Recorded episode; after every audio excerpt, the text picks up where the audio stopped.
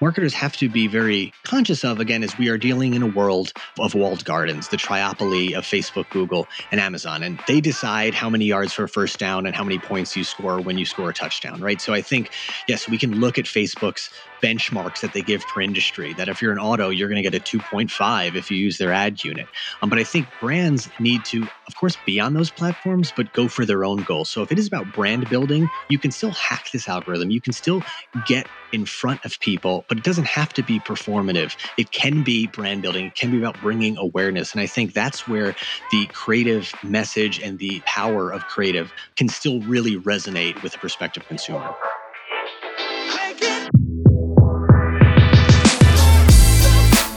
You're listening to Retail Remix, your inside access to candid conversations with the people shaping retail's future. Here's your host, Alicia Esposito. Okay, everyone, we have a doozy of an episode today. I had the chance to sit down with Matt Maher, the founder of M7 Innovations, to talk all things social commerce. First, we talked about the broader trend of contextual commerce, contextual marketing. Um, since we have so many devices attached to us, so many devices and operating systems in our homes that are gathering all this great data about us. And then it kind of evolved. We talked a lot about the social algorithm, ways to beat the algorithm, and if doing so is ethical and if it inhibits us from focusing on the core values of our brands, the the content and authenticity and community that our brands are trying to create.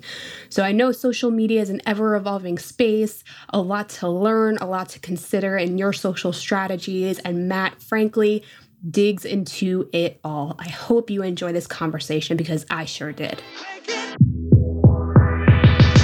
Matt, it is so good to have you on the show. Really excited to catch up and talk shop a little bit with you. Thanks for taking the time. Alicia, pleasure to be here. Excited to chat. So, obviously, we've spoken before, but everyone listening may not know about you or the work you do. So, let's start with the basics. You're the founder of M7 Innovations. So, what is M7 Innovations and what inspired you to start the business? I always love hearing founder stories like that. Course. So, yes, M7, I like to think of us as a kind of creative innovation firm. So, we specialize in technology. So, voice technology, augmented and virtual reality, the Internet of Things, and certain subsets of artificial intelligence, mostly intelligent agents and chatbots. So, we specialize in those technologies and where they live in the world. So, that's in social, that's in gaming, that's in kind of all the media platforms. And the three main offerings that we have is first is thought leadership. It's distilling down these very advanced technologies to kind of CMOs at brands to understand where they could live within these technologies, not only what they do today, but what they'll do tomorrow. Because what I mentioned with voice and AR and VR, and we'll talk about is they're growing rapidly, not just in user adoption, but in the technologies themselves. Um, the second thing we do is idea generation. So that's actually taste, touch, and feeling what your brand could look like if it made an Alexa skill or in AR lens or in the virtual reality world. And the third part is creative execution. So if you actually want to bring that idea to market, we also do that, right? We'll bring the partners together. We'll be that connective fiber. So our clients use us for all three of those. Some use us for one or two, but that's kind of our core offering. And we have a couple great brands we work with through many verticals. And you know, the fast casual space, we have Panera and retail. We work with Olay and luxury and fashion. There's Chanel and even enterprise with Suffolk Construction. So it's a fun, fascinating company to have founded. And I really did it because when I think of voice and AR and VR, these aren't shiny objects anymore. They are immersive new mediums that we're going to be talking about a lot this decade. There was just a white space to play there. Yeah, yeah, absolutely. I feel like with AR in particular, it was something that I feel like I even started reading about and, and reporting on up to like five years ago, but the use cases weren't quite there. Everyone was like, oh, is this a bunch of hype? But now we're really seeing some actual impactful applications of it. So, I mean, I have a feeling where where you're going to go with this next question I had for you around, you know, the trends that are happening now and, and most of all, what you're most excited about because I feel like now we're seeing so much innovation, accelerated in innovation, because some brands have had to adapt quickly. They've had to pivot their businesses. But are there any tech trends that you're especially excited about? I guess from an experience standpoint, and then maybe even from a commerce standpoint as well. Sure. Yeah, there's two. So, yes, augmented reality i think is one. So i like to say it's moved from fun to functional. I mean, what ar used to be you're right. I mean years ago it was you know the dancing hot dog in snapchat which is really cute and really fun uh, but it's actually becoming a marketing tool now. So i think the one trend i'm really keen on is this merging of the physical and digital world. So especially in retail i think we're going to get to a point where every physical object in the real world should have a digital layer to it. So examples right whether it's just the sprite zero can that has has a QR code on it that can give you more ingredients, whether it's a movie poster you see that if you hold your phone up, it'll give you an exclusive trailer, or an NBA jersey at retail where it has an NFC tag and you tap it and gets you courtside virtual seats. So that's a trend we're starting to see that there should be a digital layer on physical objects especially in retail, there's a data layer to it. It's just a more of a story you can tell. The second piece would be voice. I think voice is a trend I've been following very closely. It's what you and I have talked about before. I mean, the numbers are just are bonkers, right? We're, there's hundreds of millions of vocal assistants and the Alexas and Google Assistants in the world. Hearables are exploding. It's going to be a $93 billion business by 2026. And it's a hands-free UI. I mean, if you think back to Gen X, they grew up with desktops, right? There's clicking, there's dragging. You have to learn how to do those functions. Even millennials, right? Clicking, swiping, even if they grow up with mobile, you learn that. If you can speak you've mastered the UI of voice. So I think we'll see voice continue to grow. So AR and voice, I'm very bullish on this decade. Yeah, I remember we had a fascinating conversation around voice commerce a few months back and how behaviors have evolved, the different use cases. And to your point around is this fun or is this functional? What, what really caught my attention about your perspectives and your insights on this particular trend is that you really emphasized that context and value are really crucial. Like, what is the consumer trying to accomplish?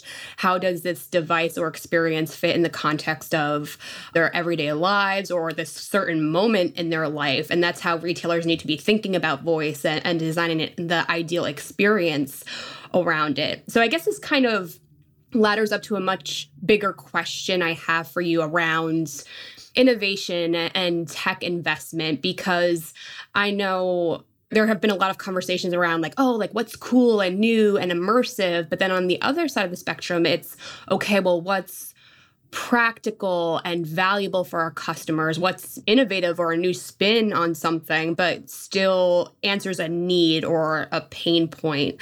Are you seeing i guess a shift in brand and retailer priorities like from an innovation perspective? Like are we looking towards more practical use cases that more align with like the context of the consumer's lives, especially since we're basically largely at home right now? Yes, I think we're getting there. I think the issue with a lot of brands and a lot of retailers is they they look at the umbrella of voice or augmented reality and you can really boil the ocean with all the things you could do, right? Alexa can handle tens of millions of intents, but you don't need tens and millions of intents when I walk into a Target and I just need to know where the paper towels are, right? So I think the, the issue is retailers and brands, they need to get more narrow on what they need the technology to do. It's a bottoms up approach. And I think, and maybe it's an unpopular opinion, I don't think retailers have been great with this. With voice, I think there's an ecosystem problem. It's Walmart has to partner with Google because they don't want to partner with Amazon. So they leave 63% of the market share of vocal assistants untouched. So, eh, which ecosystem do we go to? With augmented reality, I think you hit it on the head in the beginning, right? It was it's this fun, shiny kind of thing, but now all of a sudden it can be used for virtual try-on, and product trial has a whole actual use case and it's very functional to be able to try things on, especially being at home and not being able to shop. So I think the issue is identifying how narrow you need to be with these technologies. And some retailers have done a great job, some haven't. I mean, I flip it to you. I mean, you're so engrossed in this. Have you seen great executions of voice or AR at retail? So, voice, I honestly, I haven't seen a lot of great implementations of it. And that could be because I'm not as fully immersed. I mean, I'm just fully learning all of the different opportunities and capabilities. I would say that the biggest opportunity for voice is probably from a I guess almost like a combination of like content driven, search driven type experience, like help me get to something faster versus just skills. But I do think that there have been some fun use cases of like Alexa skills that are I guess, brand adjacent, right? Like cooking skills and like, oh, maybe there's an opportunity for us to recommend products based on the recipes, things of that nature. So, again, I, I feel like there hasn't been as much movement as I would like to see at this point, just because I know my, I'm not going to say her name because she's going to turn on right now, but my personal assistant is so embedded into my life. Like, I just think there's, there's a lot of untapped opportunity there. AR, I'm seeing a lot of exciting movement with, especially around beauty and cosmetics. I think they're really leading the charge in AR, and hopefully we'll we'll see more in fashion. I think that's kind of the the big question mark. Like, oh, like can we create an AR experience where I'm virtually trying on something and it and it feels contextual and it feels accurate to what I ultimately purchase. I would agree. I, I think what I've seen is that the transition from the great Alexa skill to transforming to in store and what that actually means in retail just it isn't there yet. And you're right, the cooking skills are there. Uh, the Tide skill is is a great example, right? So for a Tide skill, it can tell you how to get chocolate out of your sneakers, red wine out of your couch, all these different things. And what they were able to do is use the data and the raw utterance data of what people were asking for to identify that a lot of people are asking how to get red wine out of sneakers, and we don't have a product for that. So it actually can inform the next product that they actually make. So there's these small use cases where it's extremely functional but then when you walk into SOAR and you want to actually find where the Tide pen is, it kind of gets lost. It gets broken at that point. And then the question is, who does it fall upon? Does it fall upon Target to have a kiosk and a voice kiosk that you can go up to and ask these things? Does it fall on Tide to also have a a Google and Alexa and something with Siri that no matter what they cover all ecosystems. So when I walk in with my hearables, I can, you know, say, Hey Siri, where where's the Tide pen? And it can tell me. So I think that's the problem is we're, we're missing the actual link between those two. But I agree. AR is, I think, the next frontier. And we can even double click onto that and, and where product trial can actually go in the future. Yeah. I love that Tide use case because, like you said, it's not directly tied to the product, but you're kind of bringing the brand into the conversation, which I'm, I'm hearing a lot about context now, like contextual commerce, contextual marketing. I feel like that's almost a level up or i guess technically a level deeper than like traditional like personalization and i feel like personalization has been such a hot topic and then also there are so many different channels that help create this context around the consumer. So, like you said, Tide was using consumer insight to determine like what are their questions, what do they really want and need from a content perspective, and kind of use that to to build the experience. But now we're also seeing social commerce. I mean, AR. I could imagine when you're using that technology, there's there's so much data to come out of that. So, I mean, how does this all kind of come together to create a toolbox or or a big recipe of customer data, for I guess, for lack of a better term, to, to help create this context. And I mean, are there any more significant opportunities than others, like to help retailers get that better context in the consumer so they can better engage with them? There are, there are, and I think the the table stakes. What we have to set the table with is this: it's that the hardest thing now is to measure these new technologies against old benchmarks. And what I mean by that is you don't want to measure voice or voice search against traditional text search, right? Or you don't want to measure an augmented reality ad against like your standard display ad because these mediums are inherently different by nature. So I use an example for augmented reality, something we did with Bollé. And this, again, was an innovation because at its core, what is innovation? It's finding a simple solution to a seemingly complex problem, oftentimes using a technology. And their problem was COVID hit. And not only were stores shut down, but even when they started to slowly open back up, nobody wants to put on a communal pair of sunglasses just because there's a fear now of who else put them on and are they clean and so we leaned into augmented reality to say, okay, we know that we can try these on. We know there's the technology that a face lens, we can actually try these on, but their power, the context of what makes Bollé so special is how innovative their lenses actually are. So seeing out through the lenses is what sells them. And they have this wild statistic that when in store with an assisted salesman walking someone through and when they're actually trying them on, this is pre-COVID, I think it was a 62% chance that the user would, uh, the consumer would buy a pair of Bollé sunglasses. That went to 0% when stores shut down. So we said, how do we use AR to recreate that experience for everyone? So we did, okay, of course we can do try on. That's table stakes in a way But what if we flipped the camera, because World Lens is the second camera on everyone's smartphone, and we superimpose the glasses onto your phone so your camera becomes the Bollé lens. And now you can look at the filters, light adaptive. You can scroll up and down to see what happens when it gets brighter. You can see anti fog, how it doesn't fog up. And it just became extremely functional. And it's a long-winded way to say the data that came back showed that you know the dwell time on the actual experience for the core target was around 14 to 15 seconds, which is a pretty long time when you think of an AR lens or any ad unit that you'd mess around with.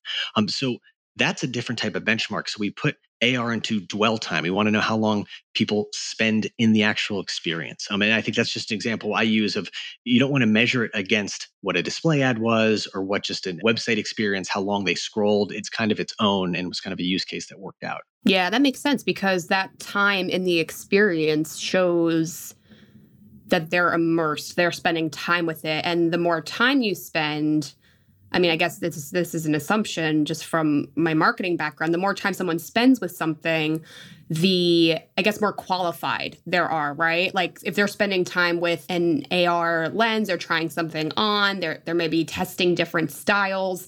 The likelihood of them ultimately make, making a purchase is greater. So they may be ideal targets that if they don't purchase, like you may want to retarget those people or send a more personalized offer or like there could be a longer term engagement opportunity as well i could imagine. You just cracked our media plan right yeah. there alicia. You, you, know you nailed it. You nailed it because it, once we know that they've spent time with the experience and they're potentially a prospect then of course you can use the power of media and context in other parts of the media world to then retarget them sure. Okay so my follow-up question for you then is can you break down the integration, the current integration, or the possible integration of AR and social commerce? Because I know obviously like Snap has filters. They did that fun like Gucci try on shoe, but then everyone's like, who's actually going to click through and buy a pair of Gucci shoes after trying them on on Snapchat? We're, we're seeing those use cases more and more. But is there more opportunity for those two worlds to come together a little bit better? Like, what's kind of stopping it from reaching the next level? So, I think it's two converging trends that are happening. Yes, augmented reality adoption is continuing to increase and people are finding it more than just the fun face lenses there is product trial then to your other point yes social commerce is starting to grow exponentially and we're starting to see all these platforms have options to actually check out. So to focus on that for a second first i have to have a call out to shopify because i think what people don't realize is, is shopify is powering e-commerce on the facebook family of apps which is touching 2.26 billion people every day. It powers Snapchat, it powers TikTok, it powers Pinterest. So that's almost a third trend that there's a white label technology that makes this e-commerce extremely frictionless and lets you never stop the scroll and purchase and still go on on your social adventure. So that's one piece. So you look at the trend of social commerce is growing. We look at augmented reality becoming more functional. And I think that there will be a tipping point where I use Bollé as the example. The dwell time was longer because people were trying out all the functions. It wasn't the three second dancing hot dog that did its little animation and then just started looping the animation again.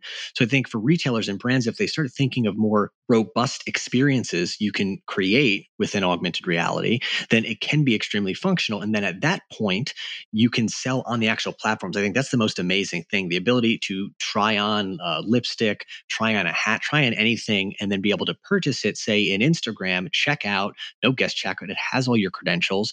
You've bought it, it's shipped to the address it has on file, paid with Apple Pay, and then boom, you're still scrolling. I mean, we're talking no friction. And that's what I think is really exciting. Why I think so many dollars will start to move towards social commerce. Yeah, it's interesting to finally see it reach its full potential because I remember when Facebook had its like little shopping cart widget and I was like, oh my gosh, groundbreaking. And then it kind of like coming, went nowhere. Coming. and that was like, what, like a decade ago, I want to say. And I was like, oh my gosh, this is going to explode. And I think it was maybe like one or two retailers didn't kind of fell off the map. Granted, Facebook has kind of evolved with its marketplaces model um, that's more peer to peer. And then we're seeing some, of course, fantastic movement in Instagram and hopefully TikTok, which we'll get into a little bit later. But want to ask you, I mean, looking at these different offerings, the different advertising models, the commerce opportunities across these different social networks. I mean, do you think one has the most potential for brands and retailers or do you think that the props mainly go to like the shopify's of the world that are finding ways to connect all of them together and, and creating that one seamless experience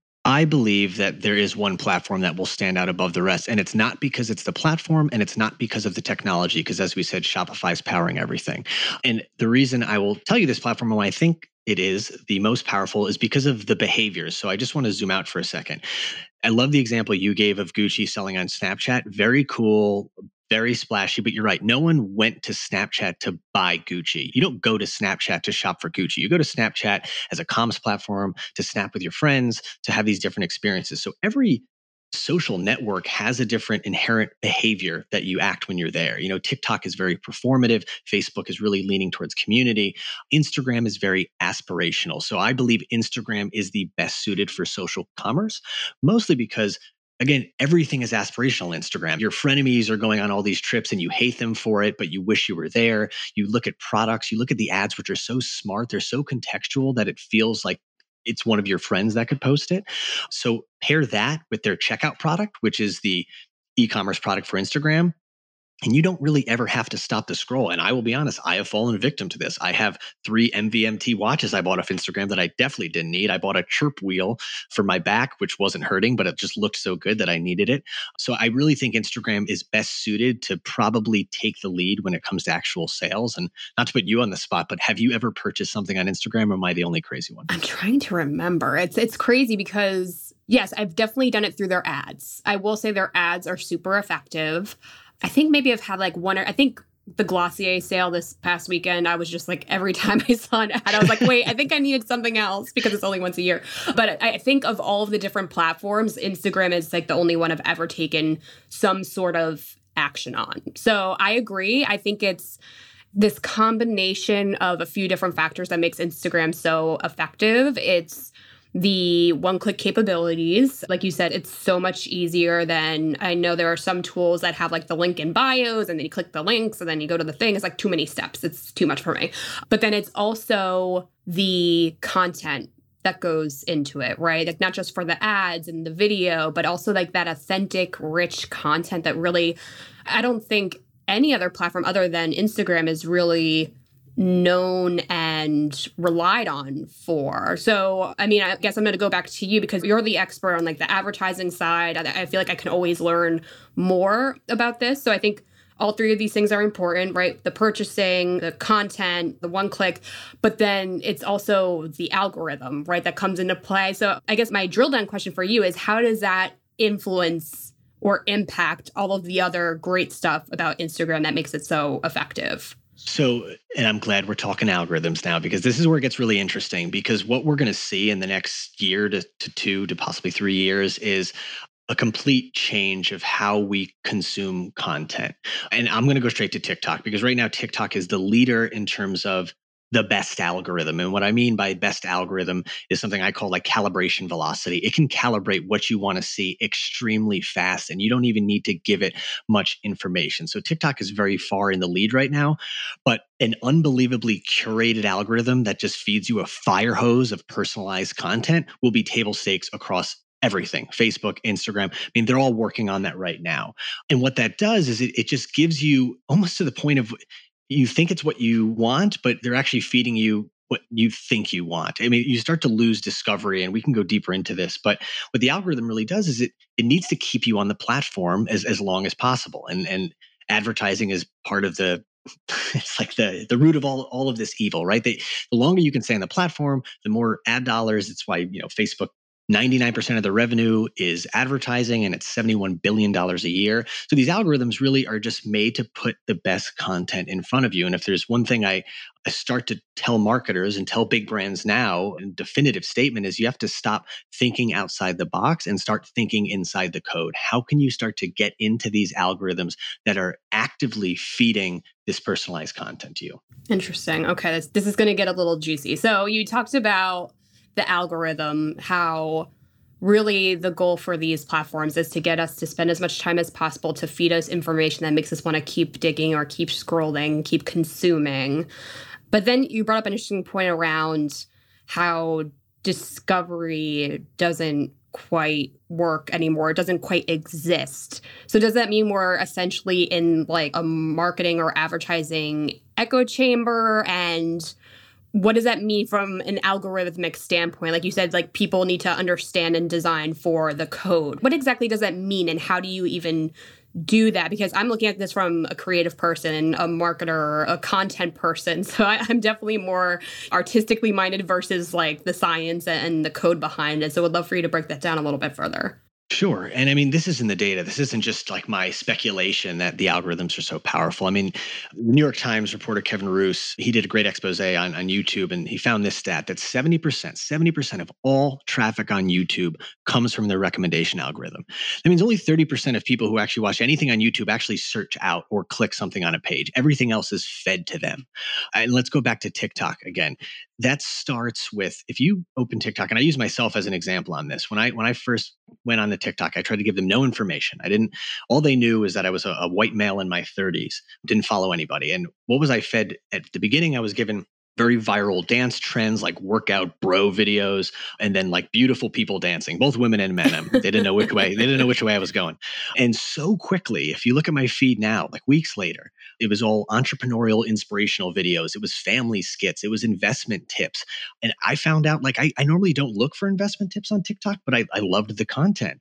And they just have all these signals that they picked up on me that they were feeding me this content that i just kept scrolling on. So I think what you need to do as a marketer, when I say, you know, stop thinking outside the box and start thinking inside the code, is you look at these platforms and, and each algorithm is slightly different. In TikTok, you don't really have friends, right? Whereas Instagram, it's your friends, Facebook, it's your friends. So you have to look at what the algorithms are feeding and then how can you create content? There's two ways to do it. You can go organic. You can start to try to create content and, and mirror what some of these top influencers are doing or what these trends are. You could be seen as not authentic. So you have to be very careful. But I mean, there are 30 videos right now you go on YouTube on how to hack the TikTok algorithm. It's about the duration of the video, it's about the comments, it's the likes, it's how many repeats, how many loops. So you can go the organic way or you can lean into the business side of things, the advertising. And TikTok is exploding. TikTok for Business has six different ad units now.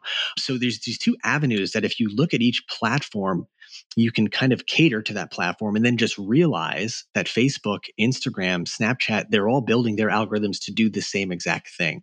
So you have to be crafty, but in that world, that's kind of where we'll move to. All right. So I'm going to play devil's advocate here. Again, the creative person um, standing on her soapbox. So if, if we're looking at social and social content through the lens of how can I get into the algorithm? How can I hack the algorithm? Whatever you want to call it.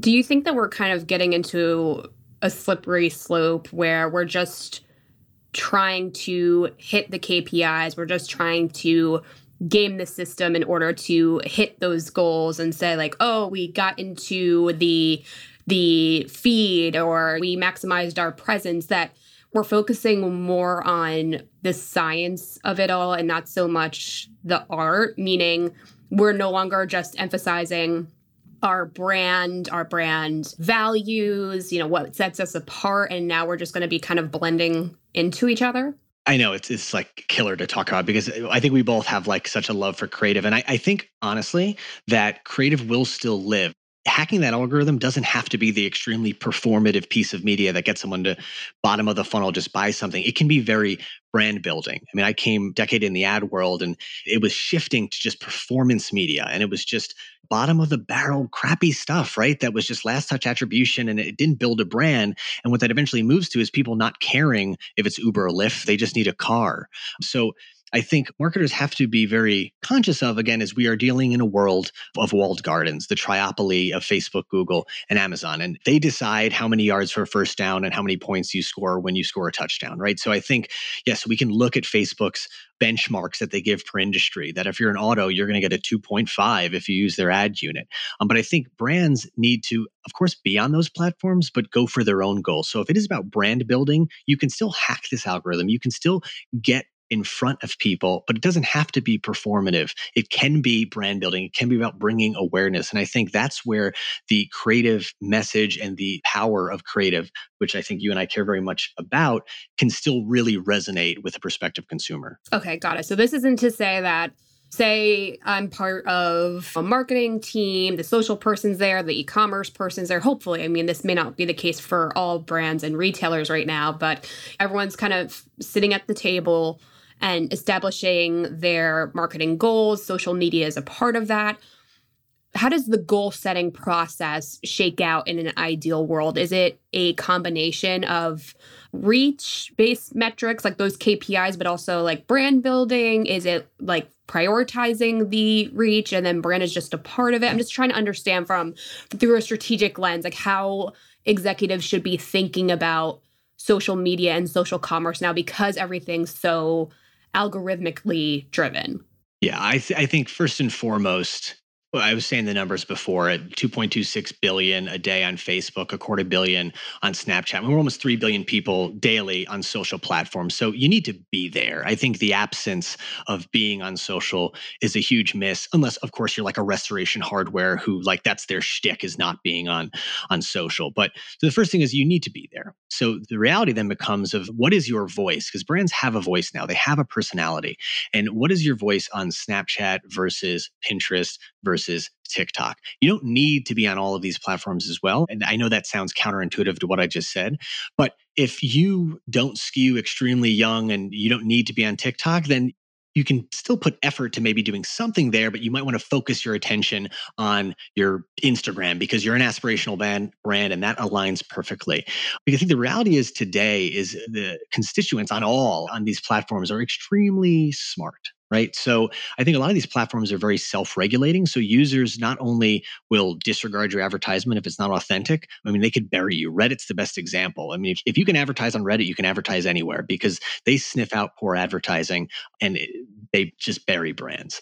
So I think the key is you just really have to know what your voice and what your space is. We're fighting for attention every second. So if you don't really have something interesting to say, then don't say it at all. And then this, mm, I guess, might be a provocative statement, but a lot of the time, and maybe it's why I'm not in advertising anymore, but most of the time, advertising just like ruins everything right it's like it's like yeah you're at it's like you're all at a party you're having a good time it's like you're all vibing and then like through the door walks this like Janko wearing sideways cap dude that's like, hey kids, let's kick it. And you're like, oh damn it, advertising's here. like I, would like pay money. I'll pay money to go in a different room if I don't have to see them.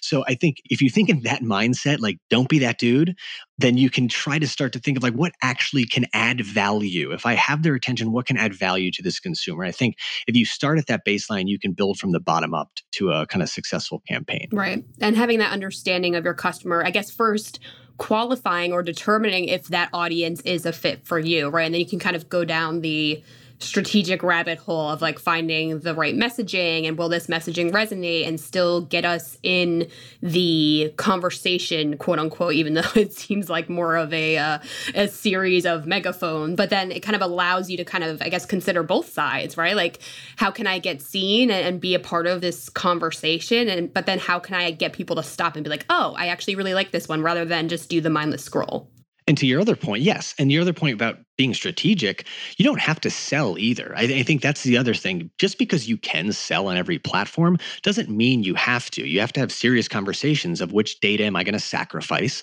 If I'm going to sell on Instagram, is the juice worth the squeeze? If I do sell there, or do I want to use all my media and advertising to bring back to my owned and operated platforms and website? So I think it's it's a really complex situation because the opportunities there the technology is there we've talked about ar the purchasing power is there you can basically sell on any platform but it's what makes the most sense for your brand and what you're trying to do in the long run. Yeah, no, this is great, Matt. And I feel like this conversation, getting people to spend as much time in the app as possible, that addiction to consuming content, the scrolling, beating the algorithm. I mean, I, I just watched The Social Dilemma, so this is very top of mind right now. I'm like, whoa, I feel like I'm living the movie, which I know is very much the point. Granted, I don't think I have Pete from Mad Men like manipulating me every day, but it's it's there, right? It's there behind the scenes and even though we're talking marketing and customer engagement and there's this light and airy feel to it and yay, this is so exciting,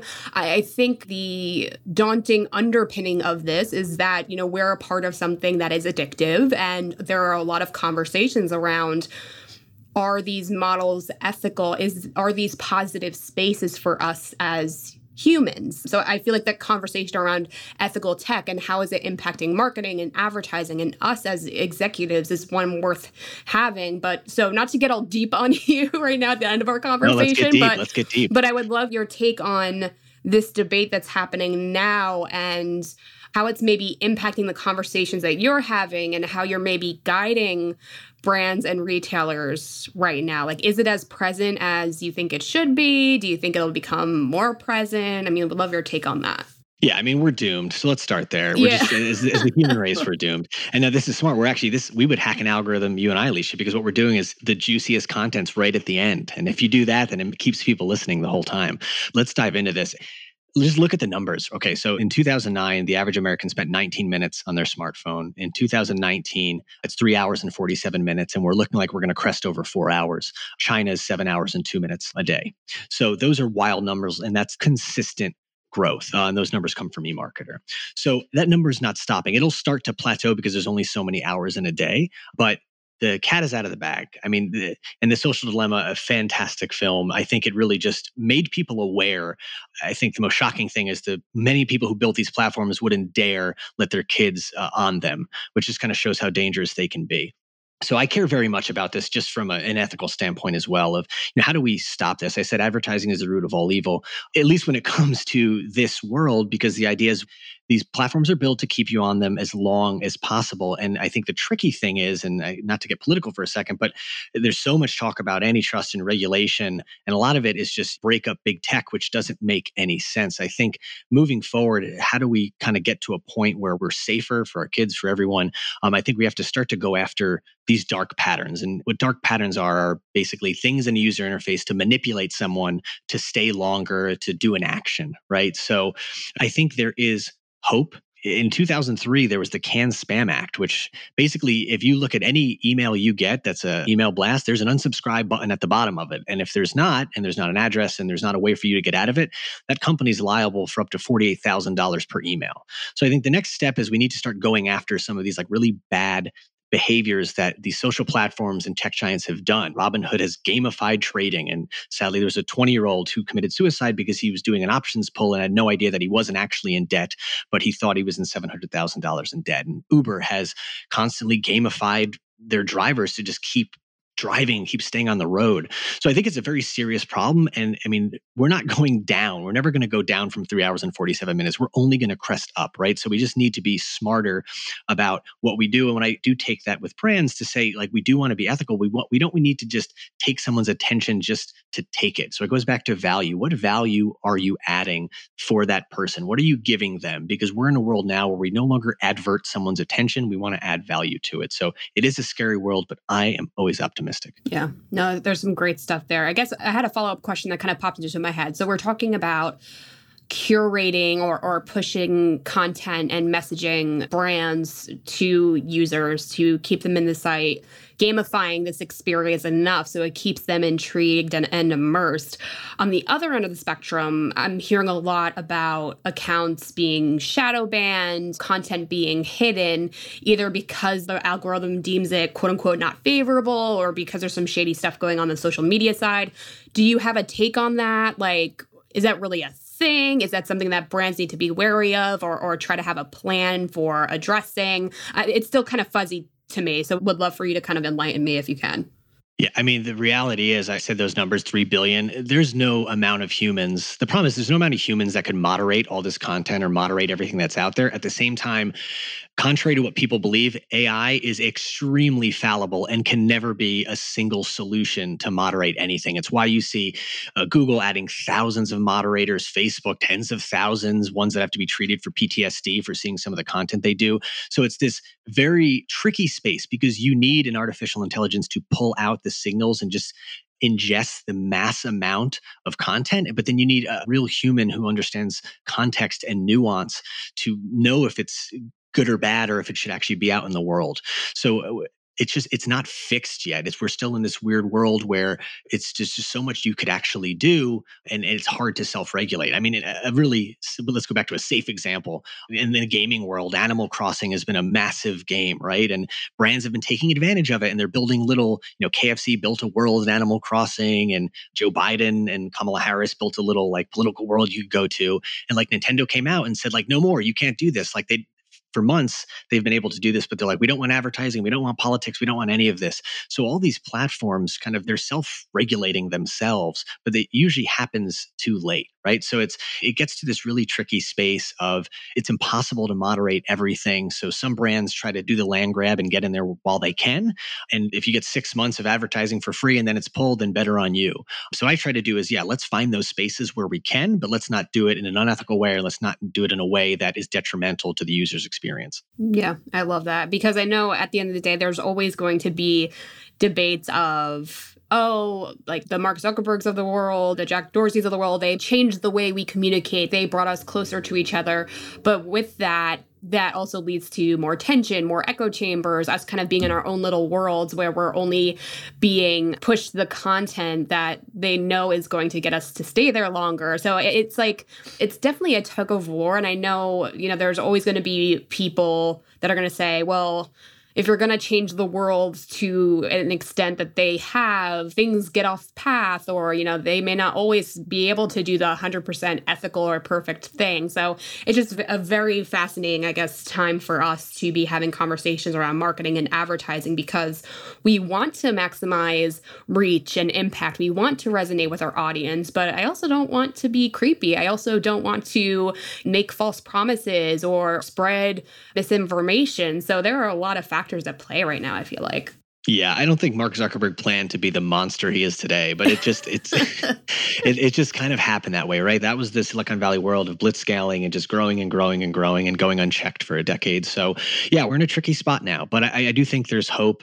I point to Brian Chesky, one of the co-founders of Airbnb. He's a fantastic CEO. The way he leads is extremely ethical. He gives equity to all his power users, the owners. They're going to IPO. And when COVID came, he was in investing. He had to lay off 25% of his workforce, but gave them unbelievable severance. So I think there is still hope for founders to not always go the route of the Dorsey or the Zuckerberg or the Travis Kalanick.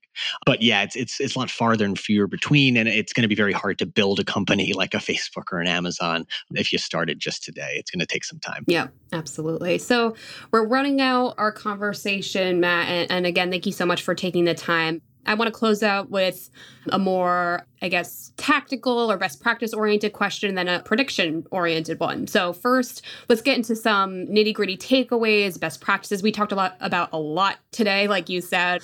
So, any closing recommendations for the brand and retail executives listening right now that need to continued to balance the two sides of the coin, right? Get in front of the audience, resonate, drive action, but then also find ways to innovate and be thoughtful and intentional in the way you go about doing that. Are there any like core starting points or, or key questions they should be asking to get themselves on the right path? Yes, I'd say first and foremost, and this is the first part of what M7 offers or what I try to do is you just you have to understand the technology. You need to deeply understand the technologies, you have to understand the platforms, and you have to understand the opportunities that exist within them. Not just today, but the roadmap of where they're going to be in a year, two years, and three years. Because a lot of the times you plan for just today, and by the time you go to market to launch, there's 17 new features and new things you could have done. So I think you need to arm yourself, your brand, you need to arm yourself with it like a Navy SEAL like team team that's half recon that just researches and understands, and then half executors who can go on the mission and actually put it out to market. And uh, the example, to go back to Bollé for a second, we knew Tryon existed, but Tryout never existed. No one tried to superimpose lenses on the outward facing camera. But we knew the technology could do that. So we tried to push and we said, let's try it out. And we worked with QReal, a fantastic partner, and we're in the lab trying to make it actually work because we haven't tried it before. But we only did that because we knew we wanted people to actually try out these glasses. So can we push this technology to actually do it? So if you deeply understand the technology, you're going to know not just where it is, but where it's going to be. At the same time, understand the platforms, and you're going to be you're going to be well versed to make the right decisions and the right bets when you do lean into those technologies and platforms. Love that. And then our closing question, a prediction. We've been talking a lot about algorithms. We brought up TikTok a few times, Instagram, of course. Our uh, good friend Scott Galloway, who I know you and I are both kind of obsessed with. It's a little weird, but we like him. Um, it's weirder for me. I think it's weirder for me to be obsessed. but he's been talking a lot about algorithmic commerce or a commerce. Do you think it's here to stay? Is this only the tip of the iceberg, so to speak? I mean, I want to disagree with him just to start a dialogue, but but no, I, I have to agree with him on this one. The reality is, I mean, algorithms are never going to go away. Just think at its at its basis, right? Like you're never going to stop giving people what they want to see because what happens then if I stop feeding you exactly what you want, you're just not going to spend time on my platform anymore, and then you're just never going to come back, and then I'm going to lose revenue. So algorithms are here. They're only getting stronger and better every single day. Uh, same thing happens with algorithmic com- uh, commerce, right? So the products that are put in front of us are only going to get stronger. When I say discovery is dead, I mean, if you think of the last bastions of actual discovery, like a Pinterest, I mean, even Pinterest feeds are getting curated now, right? So it's actually hard to have an unfiltered pure discovery session anymore. I mean, all we can do is all run out to a home goods and just like soak it all in because that's the last place. So I think algorithms are all here. They're here to stay. And if you're a brand, it's about how do you get into those algorithms in a meaningful way, not in an adverting of attention way, um, and provide value. So for the next decade, I hope to talk to you again on this. Hopefully, it's not as dark in, in a year or so. But yes, algorithms are here. We'll bring Scott on and we'll argue about yeah, it. Yeah, there you go. We'll have to make that happen. That'll be an interesting conversation. But Matt, for now, this has been a insightful, I think, very deep conversation. A lot uh, for folks to take notes on, go back to, consider, especially as they try to figure out how the future of social commerce and social media kind of fits into their brand and what they're trying to do for consumers. So I feel like you blow my mind every time we talk. So you did not disappoint this time. And thank you again so much for uh, taking the time out to join me today. Thank you, Alicia. It's a pleasure. Can't wait to talk to you again. Awesome. And as always, to everyone out there, thank you for joining us. Hope you enjoyed this conversation. If you have any follow up questions for Matt, please shoot us a note on Twitter at our touch points. We'd love to make those connections, hopefully, have some follow up conversations, even debates around what this crazy world of social media is like now and what will it be like in the future. It's always changing. And if you haven't already, subscribe to the pod. We're on your preferred podcast player Spotify, Apple Podcasts, Stitcher, wherever else, most likely. And if you subscribe, you get alerts when new fascinating conversations like this one are available. Thanks, everyone. We'll see you next time. Thanks for listening to this episode of Retail Remix. Be sure to subscribe so you never miss an episode. You can find us on your favorite podcast player. Until next time, keep mixing it up.